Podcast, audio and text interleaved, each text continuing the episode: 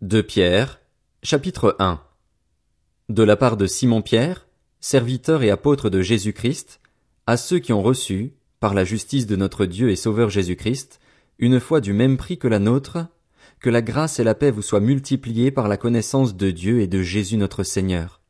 Sa divine puissance nous a donné tout ce qui est nécessaire à la vie et à la piété en nous faisant connaître celui qui nous a appelés par sa propre gloire et par sa force celle-ci nous assure les plus grandes et les plus précieuses promesses.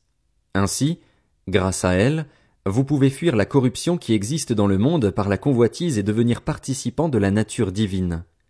Pour cette raison même, faites tous vos efforts afin d'ajouter à votre foi la qualité morale, à la qualité morale la connaissance, à la connaissance la maîtrise de soi, à la maîtrise de soi la persévérance, à la persévérance la piété, à la piété l'amitié fraternelle, à l'amitié fraternelle l'amour.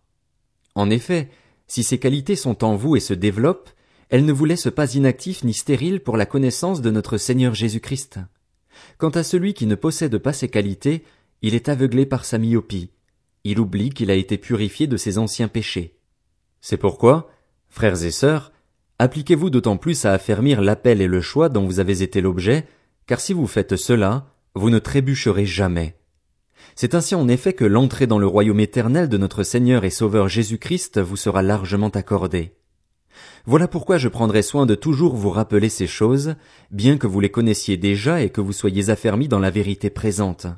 Oui, j'estime juste de vous tenir en éveil par mes rappels aussi longtemps que je suis dans cette tente, car je sais que je quitterai bientôt ce corps, comme notre Seigneur Jésus-Christ me l'a fait connaître mais je ferai en sorte qu'après mon départ vous puissiez en toute occasion vous souvenir de ces enseignements.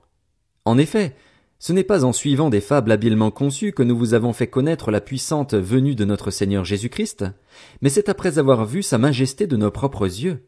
Oui, il a reçu de Dieu le Père honneur et gloire quand la gloire magnifique lui a fait entendre une voix qui disait Celui-ci est mon Fils bien-aimé, qui a toute mon approbation.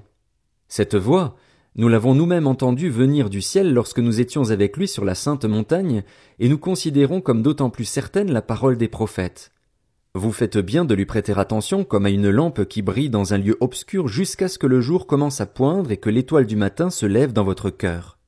Sachez avant tout qu'aucune prophétie de l'écriture n'est une affaire d'interprétation personnelle, car ce n'est jamais par une volonté d'homme qu'une prophétie a été apportée, mais c'est poussé par le Saint-Esprit que des hommes ont parlé de la part de Dieu.